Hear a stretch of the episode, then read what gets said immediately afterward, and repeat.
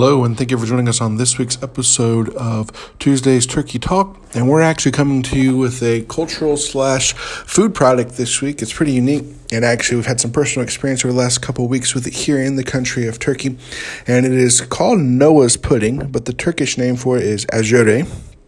And you say, well, why is it called Noah's Pudding?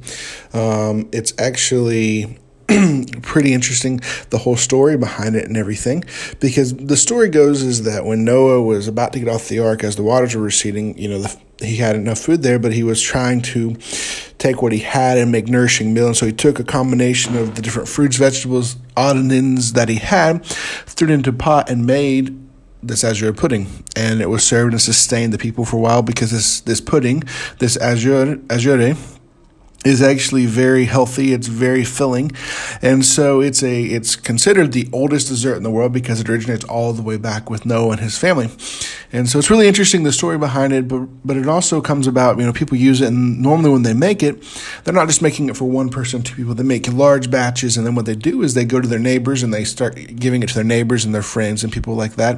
And we've actually had several times the neighbors in our in our neighborhood have brought us by some ashure oh, brought it. The ladies have brought it to Sarah. Typically, I'm not around, not home, or they do it when I'm working on things, and so I haven't even had a chance to to try it myself. It looks very good, but it, it seems to be it's got different nuts and fruits and and vegetable, not vegetables.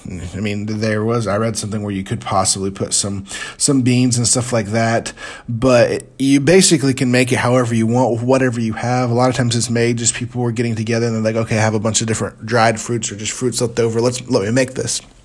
It's also started to be made typically about the month after Kurban Bayram, which is the feast of the sacrifice in Islam. They start doing it. It's part of if you participate in sacrifice, it's some kind of ritual they have to be part of it. But it's also served. There's a special day in Islam called the Day of Ashura which they also make this pudding, but it's really starting to be made and starts to be distributed as the weather starts to turn, as, as fall starts to come around. And then during the winter months, it's very popular because it's very hearty, it's very healthy, it's very, it's very good for you and, and, and it can strengthen you and it warms you up and stuff like that.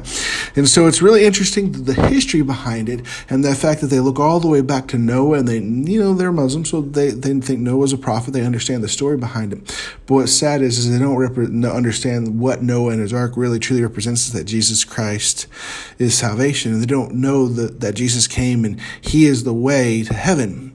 And so we're asking you to pray that we'll have many opportunities in the future to make this ashure pudding and share it with people and be able to share the gospel with them. But also ask you to pray that we can see Turkey reach with the gospel in this generation.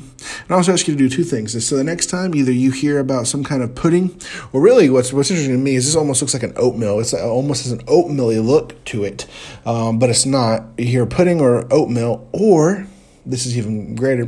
The next time you hear about Noah, you hear someone talking about Noah, you're telling the story of Noah and the ark and his family and all, all that happened there. And why don't you to pray for the country of Turkey? Pray that we can see Turkey reach with the gospel in this generation. They can hear the story how that Jesus is the way, the truth, and the life. I want to thank you for joining us again on Tuesday's Turkey Talk. And we hope you join us each and every week as we continue to talk about things about the country of Turkey food, whether it's food, whether it's cultural, whether it's language, whatever it is. As we learn, we hope to teach you as well and also get you to join us in praying for the country of Turkey.